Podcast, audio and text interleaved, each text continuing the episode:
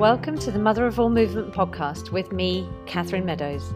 I'm a women's health trainer specialising in postnatal recovery and a mum to two kids myself.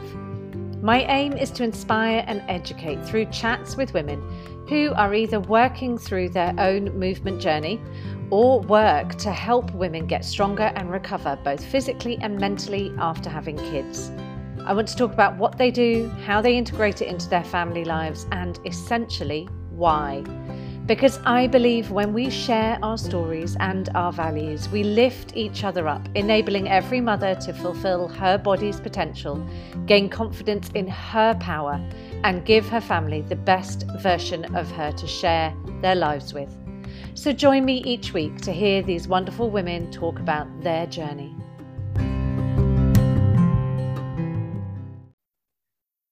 Hello, everyone, and welcome uh, to this episode. And I am really happy to welcome Dr. Maria Papavergos to uh, the podcast today.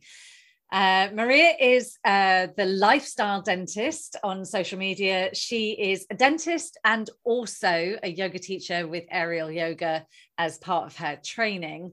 And one of the reasons why I wanted to talk to Maria, she has four kids and they live on a incredible estate in the southwest of Scotland. And so there are so many different parts to um, movement and life that and well-being and things that that all come into that and um, you know i'm sure we all know how important looking after our oral health is but maria is going to tell us even more about that and what the things that we really need to work on and focus on for our whole overall well-being so maria thank you so much for joining us today Pleasure. Lovely to be here. I'm delighted to speak with you. Yeah, great. So, first of all, um, I mentioned that you have four kids and you live in the southwest of Scotland. So, how did you come to uh, living where you are and kind of working the way you do, and especially uh, working in a more holistic way with dentistry rather than doing, I, I guess, what we might call the kind of run of the mill sort of dentistry as you do? Yes. Um, so yeah, it's a little bit of a, a, story that led me to what I'm what I currently do. Um, so I started my profession out in Edinburgh. Um, that's where I started working, where my career began, I suppose, as a dentist. Um, and I thought that's where I'd stay, but actually ended up meeting my husband in Edinburgh, and he was from this part of the world in southwest Scotland. So we got married and that's when I followed him and ended up here as well. So yeah, we ended up both um, building our lives together in um, southwest Scotland. So he he um, has his his childhood was here. He was brought up here, and the family estate is now where we live. So it's um, a working family estate, and there are several aspects to it which um, I'm now involved in some of them. Um, my husband mainly does the running of the day to day of the estate. Um, but yeah, this is where our family, now four children, all have um, all, all run around wild amongst the countryside, and there's plenty of animals to keep them entertained, and um, there's lots of wonderful outdoors for for all of us. So we're all very outdoorsy people, and it suits it. Actually, turned out to suit us um, very well. So it's a, it's a lovely lifestyle here. I mean, it sounds idyllic. Um, it's such a beautiful area of Scotland, anyway. But also being on an estate. So, when you say working estate, what, uh, where's, what's the work? Do you have uh, animals? So, yeah. So it's kind of. I mean, traditionally we're a shooting estate, um, so that's what initially it started out as. And forestry is also a huge um, part of the running of, of the estate, which is um, still the bread and butter uh, of of where we are. Um, we're very sustainable in our pr- approach. We, we, we started over time to just diversify the business to try and uh, introduce different income streams. And um, one of the things we're now branching into is experiences and events. So we we have a farm which is a deer farm as well as sheep. Um, but also, we're now doing weddings and retreats, and we have four holiday cottages. Um, and it's um, hopefully a place that we can encourage people to come and stay and visit and experience not only the sporting side. Um, but also have holidays here and and really experience the countryside which is around us and all the different activities and adventures that are on offer which is it's very family friendly, um, but also just a different, probably slightly under underexplored part of Scotland. We we find that people often miss us out with the southwest corner, um, but actually it's a it's got lots going on around here, and it's a, be- a beautiful, stunning part of Scotland. So encouraging people to come and discover us as well. Yeah, so so I uh, I went to a wedding. Um, friends got married near Arisaig, Mallaig, Arisaig, around that that area. Oh so yes. Are you? Is that north of you? Yeah, so we're right south. You're furthest um, down, yeah, right? We are we are really on the just above the border with England. So uh, we have yeah quite close to some coast. Uh, so there's beautiful sea around us, not too far from us. There's lots of mountain biking, um, obviously lots of Scottish lochs. So there's um there's plenty of mountain. It's all got it. We've got it all. It's it's uh, yeah plenty going on. it sounds So, perfect. yeah, lots lots to explore, and lots for the children as well. So it's a lovely it's a lovely environment for them to grow up in. So they're very lucky, very fortunate children. yeah, yeah. So how old are your kids? So I have a five year old, a four year old, two year old, and a baby of eight months. So it is quite. I'm un- exhausted just hearing that. Like four under five. Wow. Okay. yeah, yes, it's busy. It's a busy time, but the idea is as they grow older, they'll all play together. And actually, I mean, I'm starting to see that happening already. The sort of older three are are fairly independent, um, and you know we're getting there. It's uh, it's still it's full on. I'm not going to lie. It's, Yeah. life day to day life is a juggle um, but actually you know it's, it's lovely to see to see them grow up being close. So i think you know hopefully as time goes on it gets easier. Uh, probably different challenges await me. Yeah yes i'm sure. But you know every every family's individual like all the uh, dynamics and the uh, and the characteristics of each child and the siblings and you know i have it's two fascinating but i suppose it depends in within a four who collaborates together yes yeah i think it is it's wonderful to see actually as they grow how how those relationships develop and little characteristics start to yeah they, they really start to form sort of friendships within the four and they they play differently with each other. And actually Mm. it's a it's a, it's a fun it's a fun dynamic. It's a busy dynamic. Um we get we get rarely a quiet moment so this is Oh actually a real treat close the door to a whole another adult yeah, absolutely. Adult conversation is much appreciated. So, uh, presumably, you went with your career. You went through the normal dentistry route and and worked as a as a dentist in in maybe I don't know what I would call the normal way. You know, if we were going to go for a, a checkup and things that I'm sure most people's dentist doesn't doesn't talk to you about your gut microbiome and things like that. But That's right. Yeah, absolutely. so how did you uh how did you come around to sort of um bringing in that side of the work as well So that you're right. I, I started off as a general, and I still am a general dental practitioner, seeing uh, seeing patients, um, and really, I think the move to where we are now and becoming a mother um, was probably one of my biggest triggers to start to look at the the overall approach and really realizing that you know we want to do our best for our children. Um, and suddenly you become very aware of your your own lifestyle i think when you have children how you want to do the best for them and how to to bring them up in a way that they they make the right choices for their own health and you can deliver posit- positive behavioral habits to them and i think I, found you talking to other mothers and also other patients of mine that there was there's quite a gap in the understanding of how our mouth um, and what habits we have day to day can affect our mouth and how our mouth impacts the rest of our body.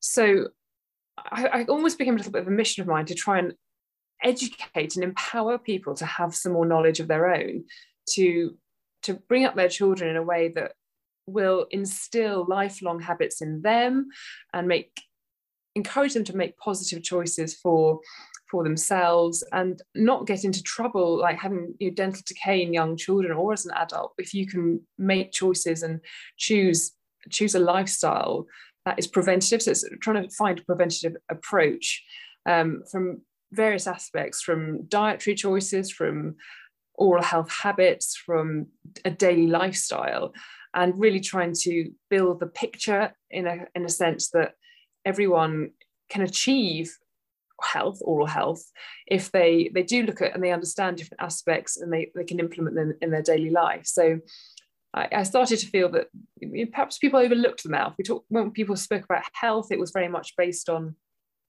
um, you know perhaps physical activity maybe a lot of appearance um, but not not so much just looking at the start point is the mouth and what we can be doing on a day-to-day basis that supports oral health, supports our oral microbiome, which is also the balance of bacteria in our, our mouths as well as the rest of our body. So I, yeah, I felt like um, I I needed to shine a light on it a little bit more, I suppose, so to speak. and um, I mean, I've seen some other people via your uh, Instagram account. I've kind of seen some other dentists. Is is it something that's becoming a lot more recognised to um, encouraging patients with that understanding of the different effects that they can have on the whole of their well-being of their body via their mouth is it something that yes talk about a lot more now yeah absolutely i think it's definitely um, a growing area and there's there's a lot of evidence which is now emerging to link the mouth to the rest of the body mm. and i think as a profession you know we are very evidence based um, and sometimes it takes a long time to get to to having sufficient reliable evidence to to start to talk about it. And I think now that's that is emerging, and uh, I think as a whole, people are starting to to probably connect a lot more and and hopefully speak about it a lot more to patients. Um, it's there's always challenges I think within the profession and dentists talking to patients that perhaps there's always time issues and there's a lot to juggle when you do see a patient and mm. often there is a, an approach which people want to be treated, so you miss out on a lot of conversation. And the kind of preventative side is sometimes probably not a focus because there's a lot of, of work to be done and there's a there's an end point that people want want to see. Um, so I think that people are now, and I mean, dentists are definitely are much more aware that that we we have a lot of knowledge in this area that needs to be disseminated, and I think people can get a lot of benefit from it. So uh, I hope hope my you know my ideal would be that in time there's there's a lot more speak sort of talking about it to not only people but amongst the profession as well. So yeah. Once once dentists are on the same page and it's spoken about more widely, then this can become a more of a universal approach, and it's perhaps going to be integrated into daily care and and routine appointments. Whereas I think at the moment it's it's probably not so widely seen. And I, I suppose one of the issues when somebody comes for a checkup and there's something that you want to discuss with them when the, there's work that needs to be done there's no conversation that can go on because we've got our mouths open. I know. So it's not like sitting next to the doctor where they're having That's like right. an incidental conversation. They can pick up bits of you know when you sit down and you sort of go oh yeah but there was also that one time when and and those little nuggets of information that a patient and i get the same thing with my clients. You know I I I get the functional information from them but then the, it's the incidental stuff that we weave into conversation. Where you're like oh wait hang on. Tell tell me about that other day when you had a headache or you yeah. had such you know and a doctor gets that. Of course you don't you, you can't. Yes that is like tell me about it. Okay now oh, actually mouth, no... yeah, so that one yeah, that's, that's, a bit of a limitation isn't there? Yeah yeah no that's a very very valid point. Uh, it is very much a one one way conversation and especially with you know we, there's a lot of layers of p like ppe now and yes. i think that's an, that's an additional barrier that perhaps is um is is difficult to, to start a conversation and yeah. and find the time and for patients to feel also that they're, they're ready to listen. Um, so a lot of it is creating the right environment and almost building it into your practice in a way that um, that suits suits you and suits the patients. And I mean, I think there are there are different ways uh, that you could you could ta- tackle tackle it by. I mean, even if you did create different appointments with other dental professionals. But I mean, the hygienist role is also mm. hugely valuable.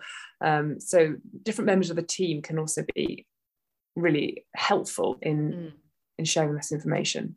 And I suppose, uh, you know, I, I find a lot of the time if I go to visit my dentist, any any information on the wall a lot of it is advertising a toothpaste or something like that. And that you know we're so used to toothpaste adverts on the tv my dentist yeah. uh, told me to, get this and you're like yeah right of course they did you know it's, you're not really a dentist a person on the tv and uh, you know the adverts you I, you kind of get a little bit cynical about them.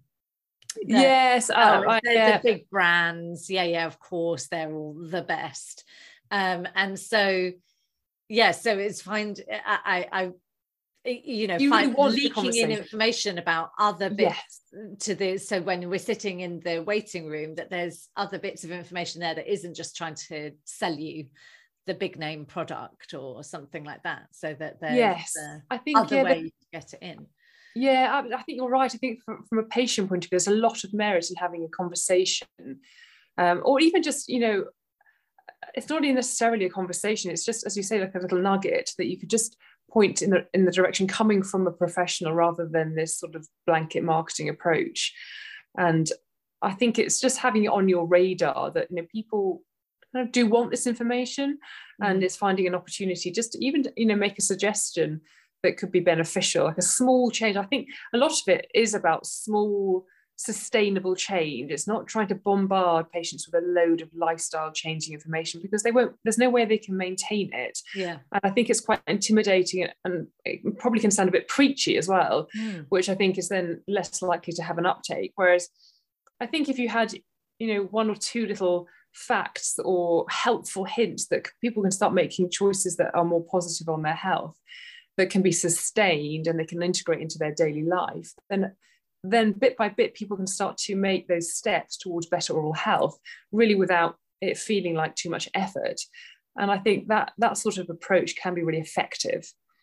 And uh, what do you find that is kind of one of the most uh, misunderstood um, things about lifestyle that you would uh, talk to a patient about or encourage patients to know a bit more about? I think, I mean, from a very simple point of view, I think if you make time for your for movement and for general um, bodily health, allowing yourself exercise, allowing yourself, which goes in hand with some headspace, which can be stress managing, which again means that you're probably just finding a little bit of time every day to do something for yourself that's positive, go outside, sit down, have a meal, do something which is not in a rush, enjoy your food. And it's those little things that that actually they can impact your is your overall health in a in a very subtle way but day to day those little changes mean that you're a little bit more mindful that you're a little bit more relaxed that you're you're moving your body a bit more. So you're trying to maintain this overall health healthy picture. And as and that as a, an outcome of that it will mean that your the balance in your mouth is also more likely to be in, in balance rather than you know rushing food going for the fizzy drinks going for a snack going for some junk food and always being in this stressed state where you're kind of rushing around you don't you don't relax so you're this the cortisol is is you know is, is highly is constantly there you're on this kind of is fight fight or flight response and actually that can have an, a, an effect on your inflammatory status your immune status mm. which which again affects your your mouth your um, your risk of gum disease and and how it impacts your mouth. It's not not just your body. So often if you can just make a little bit of, of time and really just focus on yourself in a kind of positive healthy way it will impact your mouth in a positive healthy way so how because because i think you know a lot of people might think or be listening to this and thinking but surely it just stops at the mouth. Like how how does anything at the mouth eh, get affected by whether or not i'm calmer or you know or more stressed? And how does what happens in your mouth affect your stress levels? Where, where yeah. where's that how's that pathway Yes, it's, it's interesting. It's sort of multifactorial with stress because there's the direct sort of link and then there's the indirect effect. Um, I mean, indirectly, if you're stressed, you're probably less likely to focus on brushing your teeth. Simple things like that. You're probably not going to be doing a meticulous job. You're probably going to be rushing it, and you're probably not going to be thinking really about looking after the health of your mouth. Mm. So the likelihood is it's you might or you might be brushing quite hard, quite vigorously. Yeah, like angry kind of brushing. Like, sort of get the job done and move on to the next thing so that's the kind of indirect effect so you could be you know da- damaging your mouth or not brushing your teeth as well or not looking after your health of your mouth you're probably not going to be spending time flossing so you'll be missing out on the oral hygiene side mm. um, but the more direct effects are things like if you have a, an increased level of cortisol then you've got an increased inflammatory status and that links very closely to to gum disease so and we also have um, so saliva is linked to stress. It tends to be that a more stressed person um, has lower levels of saliva, and saliva is very much our, our natural agent to help buffer against disease. It helps to maintain the, the balance of the oral microbiome. Um, it's a bit like a secret agent, I always say. So, you know, you want to have a healthy saliva flow. Um, so people might have a reduced saliva flow, increased inflammation, and and as a result of that, they, they're perhaps more likely to have gum disease. And on top of that, probably not doing habits which support oral health. So the propagation, so these little things propagate yeah, and propagate. Okay. And suddenly you find yourself in a disease state. And it's not, it's not obvious. It, it, you know, just you, you think you don't, or you don't even think about it. Mm. Um, and probably again, you know, people who are highly stressed aren't finding time to, to relax and, and give time to themselves. So they probably haven't even considered how their mouth could or the rest of their body could be affected.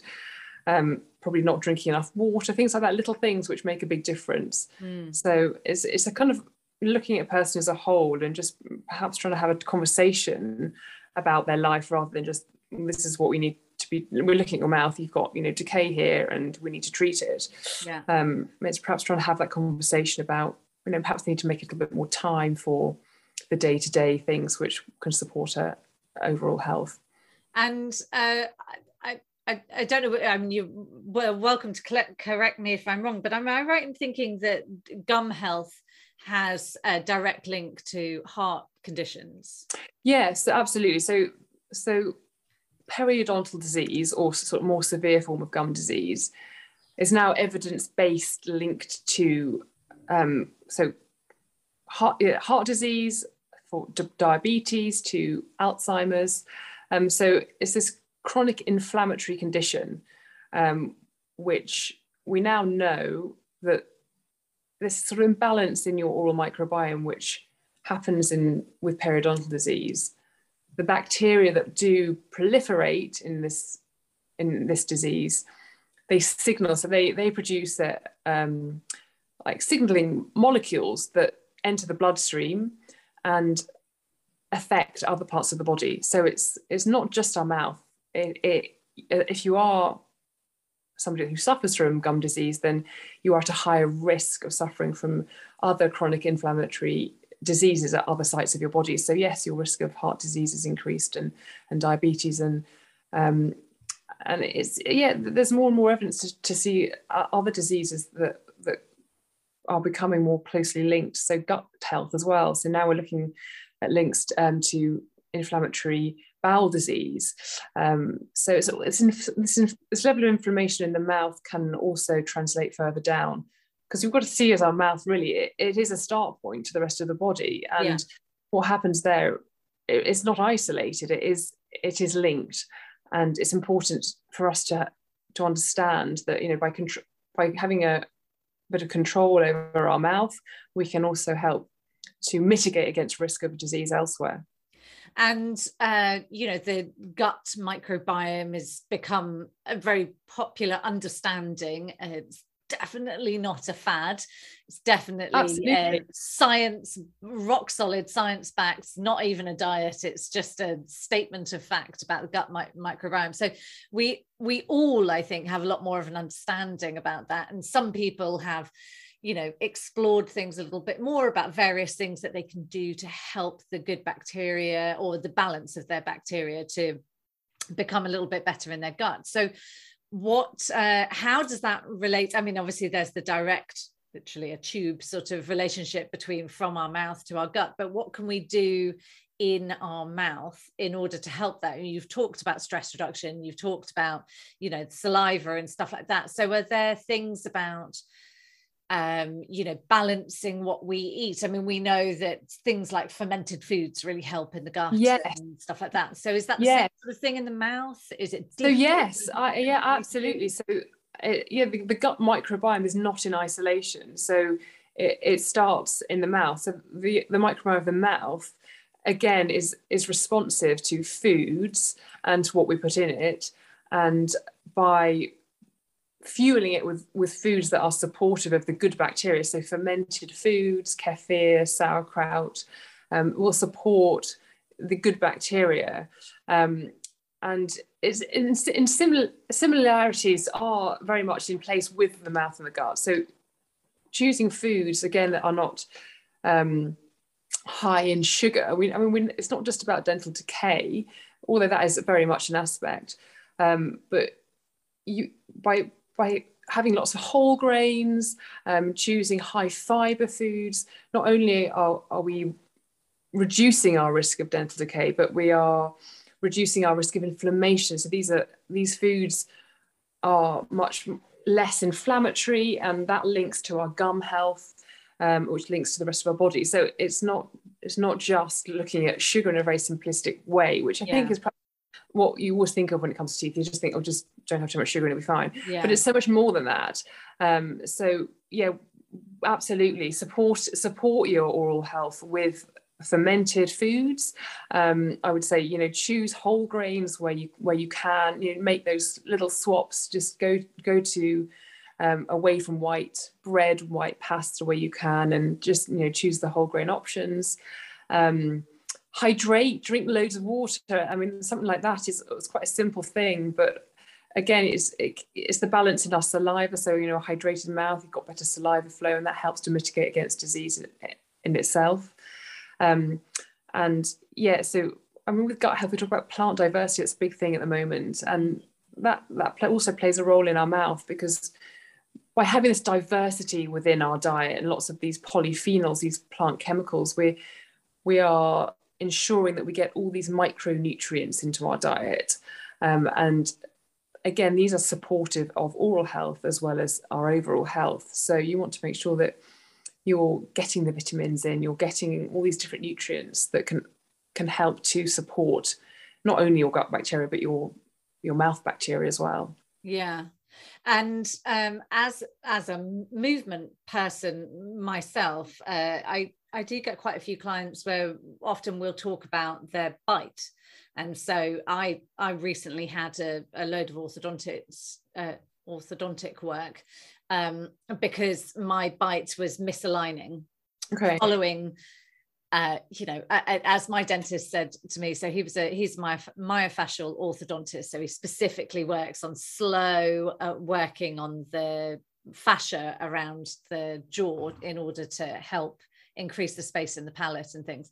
And yeah. he said he said it's just you're, you're classic patient in your 40s had dentistry uh, had some really aggressive orthodontic work when you were in your teen early teens like super early yeah loads of teeth whipped out and then just you know narrowed your palate and then yes. now struggling because the bite is is misaligned right yeah um you know i have other uh, clients who we've talked through the same sort of thing we've talked about what the importance of it and and why it's so uh, important for like their posture and the way that they can tip their neck and things like that and uh, um, you know but it's also so important for the way that we chew so yeah. my my dentist concern uh, you know he said if you just take it on the basic level your teeth need to align so that you can chew your food properly and otherwise you're going to have issues with food not being digested before yeah. it gets to the stomach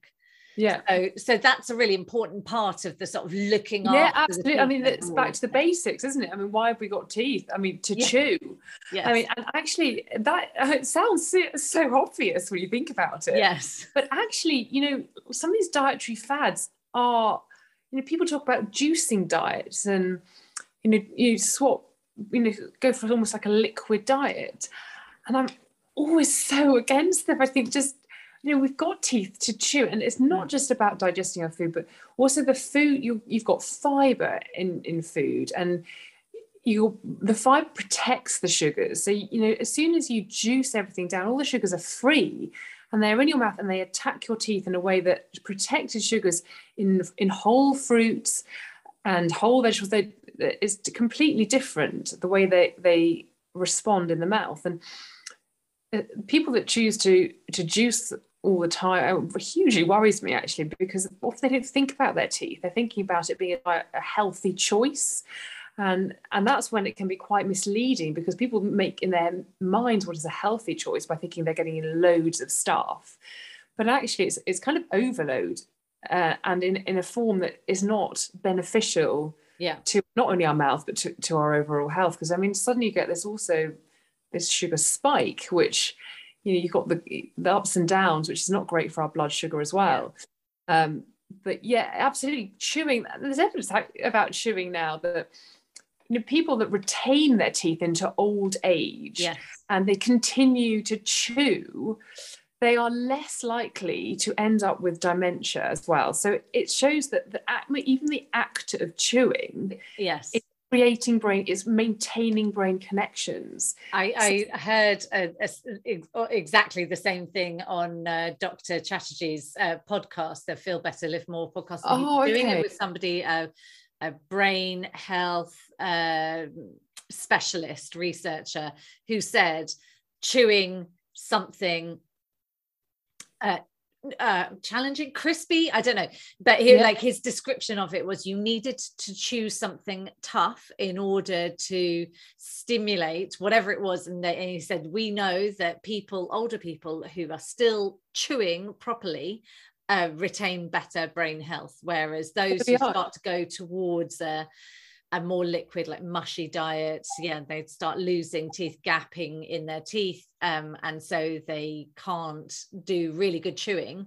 Their, um, you know, brain, um, uh, you know, the way that their brain sort of develops, uh, it, it becomes a lot more destru- destructive. And I was yeah. like, isn't that chewing? From chewing. yeah, I mean, we it's, it's, you kind of go back like sometimes we try to over engineer what we should be doing. It's yes. it's always, you know, we we're designed to chew, so yes. to chew, yeah, chew your food. You know, go for food that you can chew, and actually, you know, it's better for your for your mouth, for your body, for your you know, for your your brain health. I mean, it's it's it is actually you know quite fundamental. So yeah having a you know having a good bite is key. Um, you know looking after your teeth. So you don't lose teeth. You don't want to have gum disease because that can ultimately lead to tooth loss. So you want to maintain as many teeth as you can so you have the ability to chew. Um, and also you know it's also a lot of there's there's the the kind of emotional side to it as well. You know, if people have the ability to chew, there's less there's less embarrassment if they go out and you know finding choices that suit them, and probably you know it's better mental well-being, less social embarrassment, all these kind of factors, yeah. which again impact our health in it more. You know, it's it's not just physically, it's mentally as well. So there's so many reasons why you know we we should be chewing. Um, so absolutely, please ditch any juicing fads that might be sold to you for any health reasons. yes, yeah, exactly.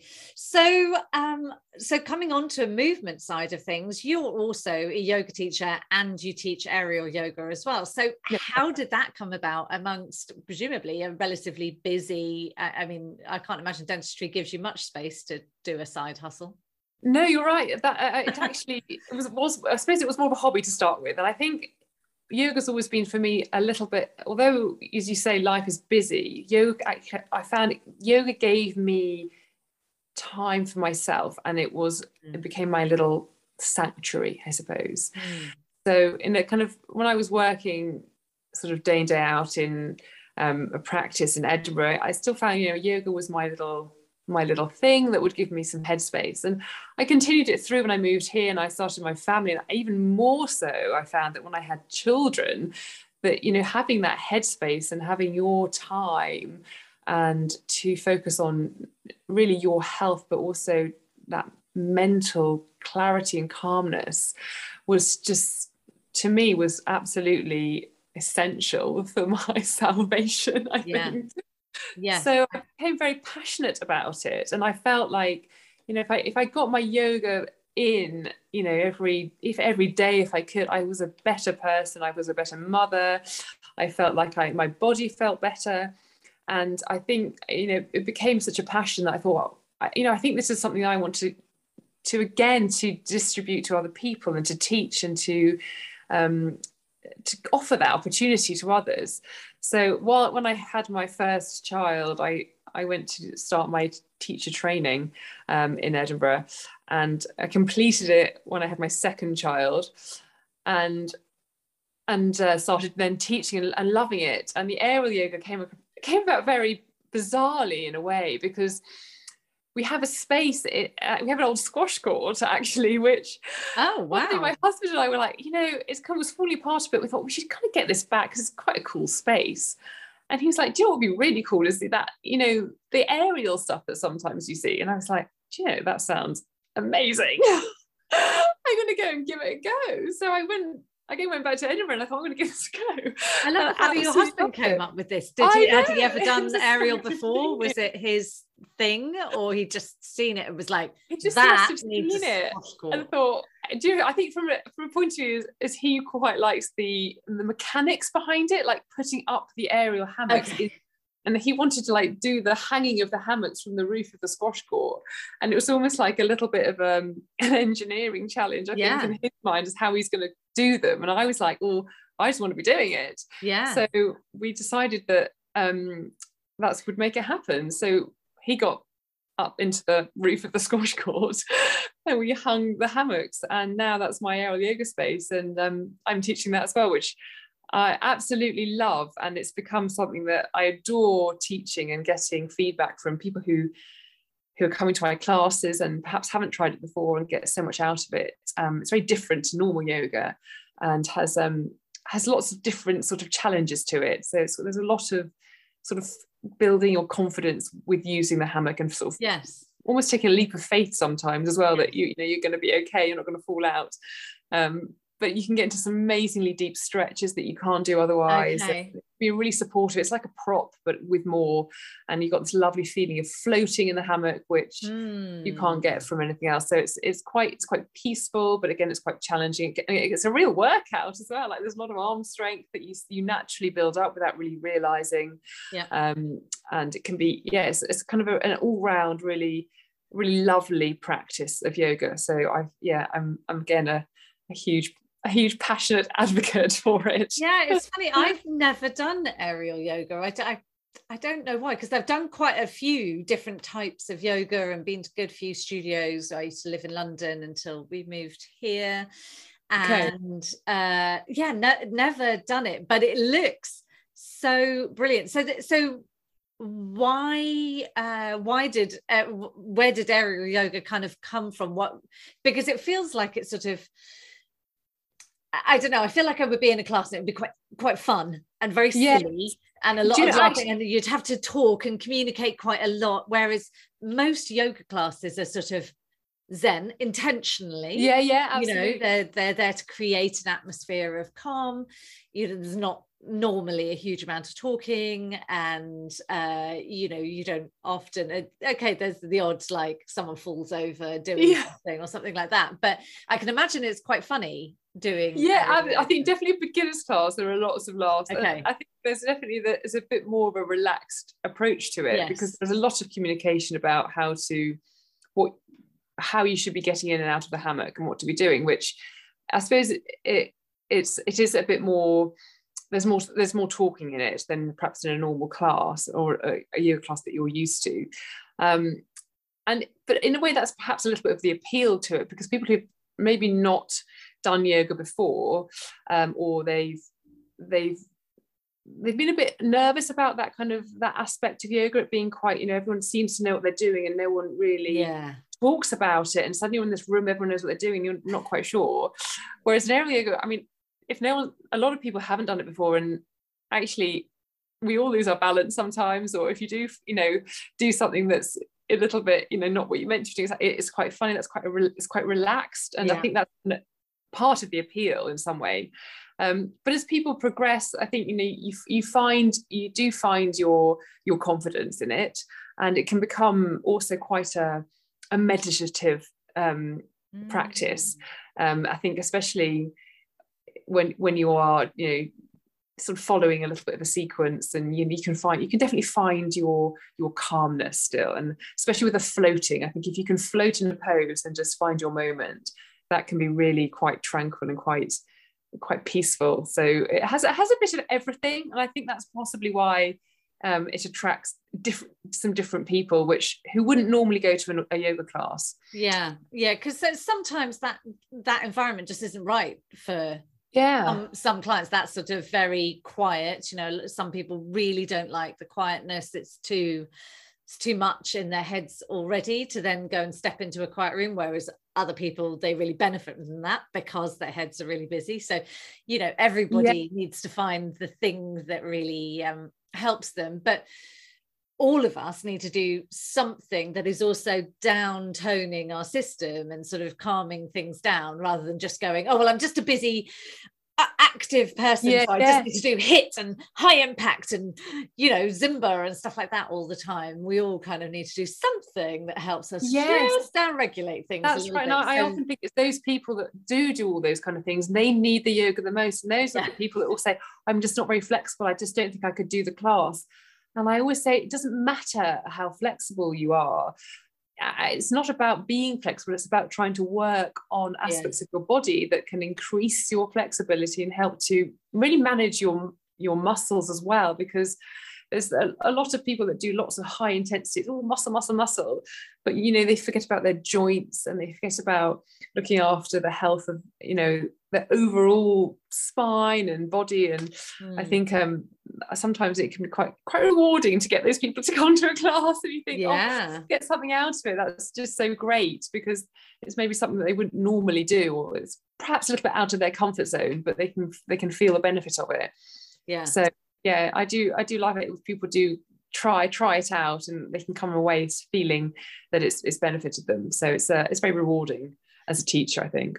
And uh, so how does movement apart from the sort of like we just talked about the stress reduction you know people needing to kind of down regulate and things but i mean maybe that that's exactly what it is but how does movement and oral health and um, oral microbiome how did how do those combine together as uh, is there a relationship between when we move and how our um, our general well-being and health well, um, uh, yeah interesting. I mean there is evidence that physical activity um, which i suppose can be i mean yoga is part of that but any movement any person that is physically active and moves regularly has a lower risk of developing gum disease. And I mean, that probably comes about because it, it is linked to stress, yes. Um, people who are physically active probably are less stressed. So I think that is probably a huge link. Um, they're probably a bit more healthy. Overall lifestyle is better as well. So they're probably more conscious about what they eat. Um, and they're probably, you know, they're not going to have so many of the underlying conditions which can again, it works both ways. So people with heart disease are also at higher risk of gum disease. So if you're a more active person, you're less likely to be obese, you're less likely to have heart disease, or less likely to have conditions which again can can increase your risk of diseases in the mouth. So it it, it is linked both ways, and physically active people are shown to have um, a lower incidence of, of gum disease. So um, so that that's the, the link from a movement point of view. But yeah, the stress side of it, I think, is really is really important um, because stress links our body up in in so many different ways, and the mouth is is one of the areas that it affects quite quite heavily. There's a lot of evidence now that a stressed mouth. I mean, it's a stressed mouth is not just about the saliva. So what you're talking about, your bite, and you know, people who clench their teeth yeah. at night well, yeah. and you can get a lot of pain in your jaw and headaches, and it can really affect your quality of life.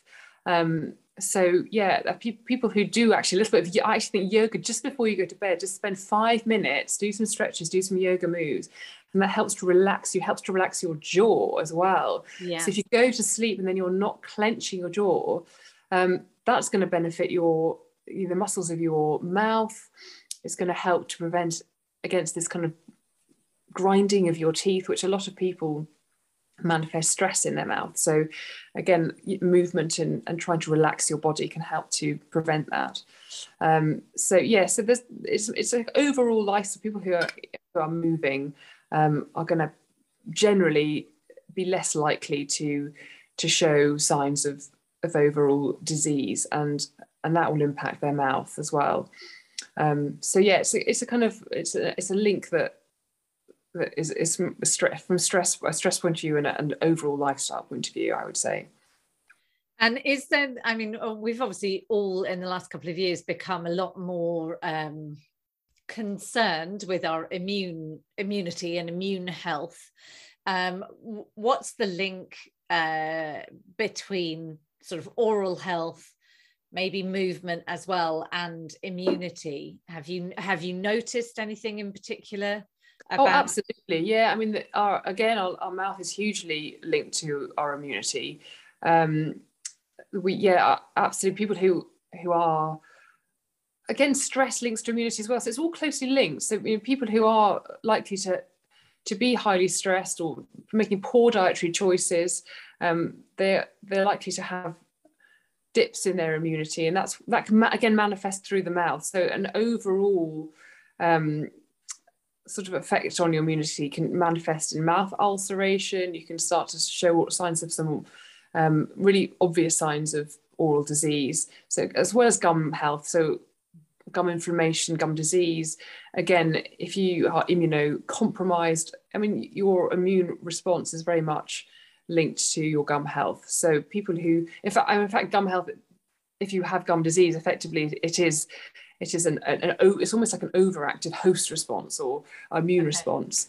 So um, you want to try try and again your diet wants to be slightly you know anti-inflammatory diets, trying to consume this kind of overall wide variety of fruit and vegetables, trying to support um, your immunity will also support your oral health. So you know fermented foods um, I think a lot of a lot of us sort of health professionals are actually singing from the same hymn sheet. It's it's interesting because it, it tends to be you pocket yourself as you know all health, gum health, immunity, but actually, it's very much like if you're doing if you're trying to do the right thing for one of those aspects, it's going to benefit the others. Mm. So you, you want to look at the overall overall picture and make and make a choice that that's going to be supportive in in all areas. Um, and I guess there's more of a focus in the mouth. There's definitely the focus is a bit more on sugar because we know about dental decay being very closely linked to yeah. sugar. Um, and I think there's also there's things with hidden sugar which is confusing. So people perhaps don't realise that um, there are these free sugars in foods that they eat day to day. Um, things like our breakfast cereals, there's lots of hidden sugars in that, or table sauces and um, dried fruits um, yes. Again, very high in these free sugars. So people, a lot of dietary advice perhaps misses that aspect and goes on to to the gut or to immunity. But there's perhaps an additional focus in the mouth to consider um, when it comes to dental decay. But but there's still yeah immunity and our saliva holds you know it's got um, immune agents I suppose you could say in it and what we're doing with with our mouths is going to impact what happens to our overall body as well. Yeah. Um and so back to sort of movement but also with your lifestyle in your amazingly beautiful location and things um presumably that requires lots of movement just even just walking around getting from one place to the next. When you live in a bigger piece of land that requires lots of movement. So your kids must be growing up with lots of sort of natural movement. Is that something that was always really important to you to try to do, even if yeah. you somebody who ha- happened to have an estate And no, I don't think I don't think that was on my mind at the time. I don't think I really thought about children until I had them actually. okay. um, which yeah, I think it, definitely having children changed my life completely. Um, but yeah, I think I, I have I always valued it probably when I when I was in Edinburgh, I probably um, living in a city didn't really consider um, movement as much as I do now. I mm. think um, I'm now so much more aware of you just trying to, as you say, walk from A to B, just get outside and and and move a little bit every day you know just make sure you find the time to to just take some steps even if you're going to go and see the chickens. I mean if i get the kids to go and see the chickens or go and like see the goats yeah i feel like you know they, they they've done they've got their fresh air they've got their exercise they've moved and it's just so good for them to have that as part of their daily routine that they're not um, inside all the time. And and for me as well i think i've grown to become very much like if i'm not outside myself every day i actually start to feel a little bit claustrophobic. And mm. i feel like that that need for movement has very much developed. And i guess i'm trying to instill the same in my children. You know if we get outside we move every day we just feel better. You know you're burning energy you then you build an appetite you you can then you know eat com- confidently and feel that you know it's it's, it's all around makes you feel happier and um, I think yeah, it's it's a real it's a real joy to have that around us and have it so accessible. And we are very fortunate that it is very easy just to walk out the door into open space. Um, but I would, you know, I, I always say, you know, even if you don't, finding finding opportunities to move in, in other ways, in any way, is so important. So even if it's, you know, you're on, on at a, an office or in a desk sort of based job or sitting in front of a screen, even just you know have five minutes take five minutes out close the screen and be like right let's do some stretching. Or can i how can i even on the chair what can i do on the chair to just yeah. move around a bit stretch yeah. my spine? Yeah. And it just feels so much better. You feel okay i can sit down again. Um, but if, if you're continuous i think it can be very the, the long standing effects start to build up and you, you know even uh, actually i mean dental dentists would sitting in this sort of like hunched position a lot and it's it's very well known to be a profession where back pain is pretty highly prevalent. So i always think you know we as dental professions are prime candidates to to sort of try and get that little bit of movement in you know at lunchtime start do something do some stretches do something that is other than just sort of sitting down again. Yeah Yes, yeah, exactly. Oh, that, this is it. You need to uh, bring in sort of yoga for dentists on your. You know, yeah, yeah, that's right. I, I know. It'd be lovely to try and encourage more um, professionals to do that, to build that as part of their routine. Like go for a walk. If you've got an hour's break in the day, use some of that time to go for a walk, do some stretching, do something which is just going to be better for your body and also probably refocus your mind. You can come back and feel refreshed. Yeah. So I think, but it, it's something that has to become a habit. It's also, a lot of it is also trying to instill that in in others around you. So you know, it's, it's perhaps how it's perceived can be a, a barrier. People perceive you as being a bit strange because you're always um stretching after seeing a patient you might not yeah well i wonder how much um the last i mean I, I, this is obviously isn't the same for dentists or people who have to have been having to go to work you know client facing jobs that have been having to go to work in the pandemic. But i definitely think for uh, people who've been working at home and are now starting to go into the office maybe even a, a day or two a week or irregularly we've all built in these very different habits in our lifestyle trying to sort of uh, building movement in our day when it, with like people who go into a, an office might not have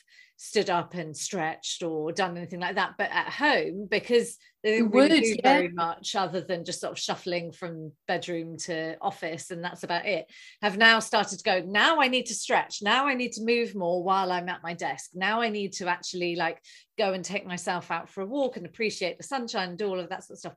And it's I, i'm just really interested to see as i talk to my clients more now that we're starting to sort of go back towards maybe mingling a little bit more. Have they brought those habits to yeah absolutely. Life? because i think i think for everybody we've had a completely different appreciation for our health our physical health as well as our mental well-being because it's been such a big thing during this this time. Yeah i think that's really interesting actually to see as you say whether people do continue these habits. Because in a way what you need to be doing is is creating your own it becomes like a culture doesn't it? So you want to part of the culture at work needs to be that everyone also appreciates that if we all start the day doing a little bit of movement i mean they do this in china don't they? Everyone does tai chi to start the day at work. And it's always become part that's part of their culture. Yeah. So it, maybe it's a little bit more of the onus on on the individual to go to the workplace and say, you know, this is what we should all be doing. Mm. Why don't we all, you know, instead of sitting down to have a lunch, let's take 10 minutes and all do some stretching or all like we should all go outside and do, go for a walk. And, and in, in a way, it's it, that suggestion, people might not have thought about it and you're sort of stuck in what they've always done. But by introducing the idea, people might start to buy into it and realize that the effects and the benefits on their health. Because I think, you know, perhaps the tendency is to slip back into what you've always done. So you just, I think individuals need to be sort of encouraged to embrace a, a small change for everyone, actually, because if other people are seeing seeing you do it, then actually maybe it doesn't seem such a a bad idea after all. Yeah. So it's um, it would be it would be great if people did. It would be great if people started their day at work. Everyone had five minutes and did a stretch and then they they went down and then before lunch did the same and it would be a huge benefit to the workforce i would say yeah ab- absolutely yeah. I think uh, i think it's so interesting to kind of listen to people to work out how things that have changed. I know a lot of my clients have missed the incidental movement that they did by uh, commuting. So the sort of walking to the train station or running possibly uh, you know going up and down stairs at the train yeah. station or the uh, onto the tube in if you're in a city um, and you know moving around from a station to a meeting or to their office or something like that there's a lot more general movement so a lot of my clients have missed that as mm-hmm.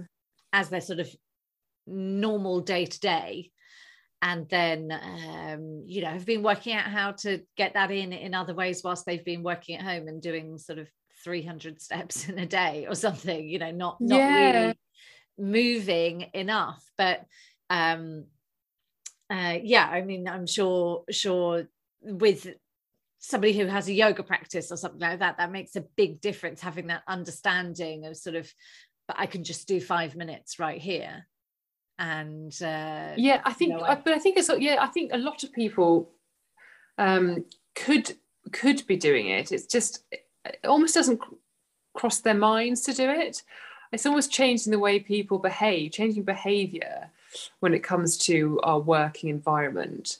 Uh, and i think there are small steps that are happening. I mean i actually do i work with a, a company who most of their stuff is online and do they do a yoga session as part of their well-being program. So i do a zoom yoga session for anyone in the company all over the world. I have people from venezuela to poland and they all can come and join the class and the the company support that as part of their well-being for their employees.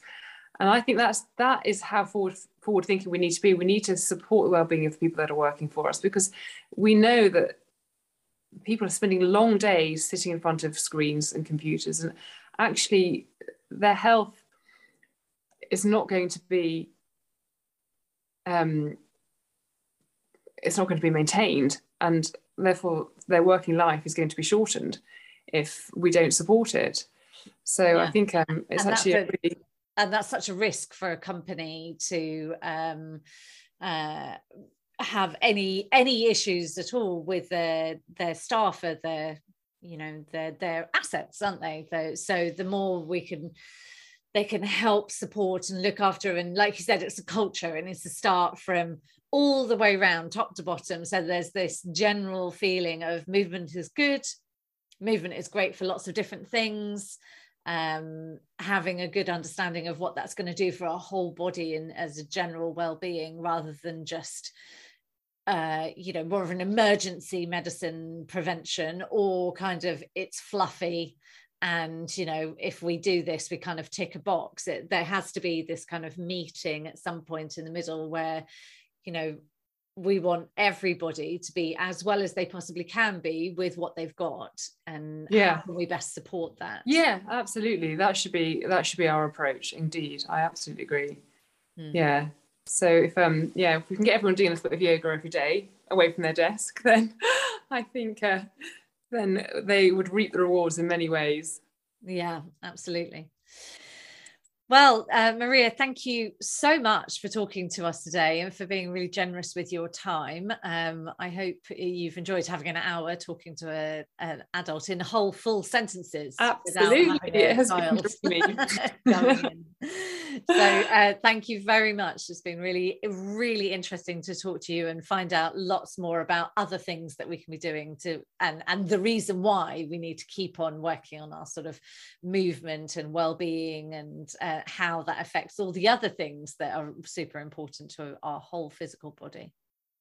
Yeah, my pleasure. It's been lovely to speak to you. I've really enjoyed our conversation. So Good. thank you for having me.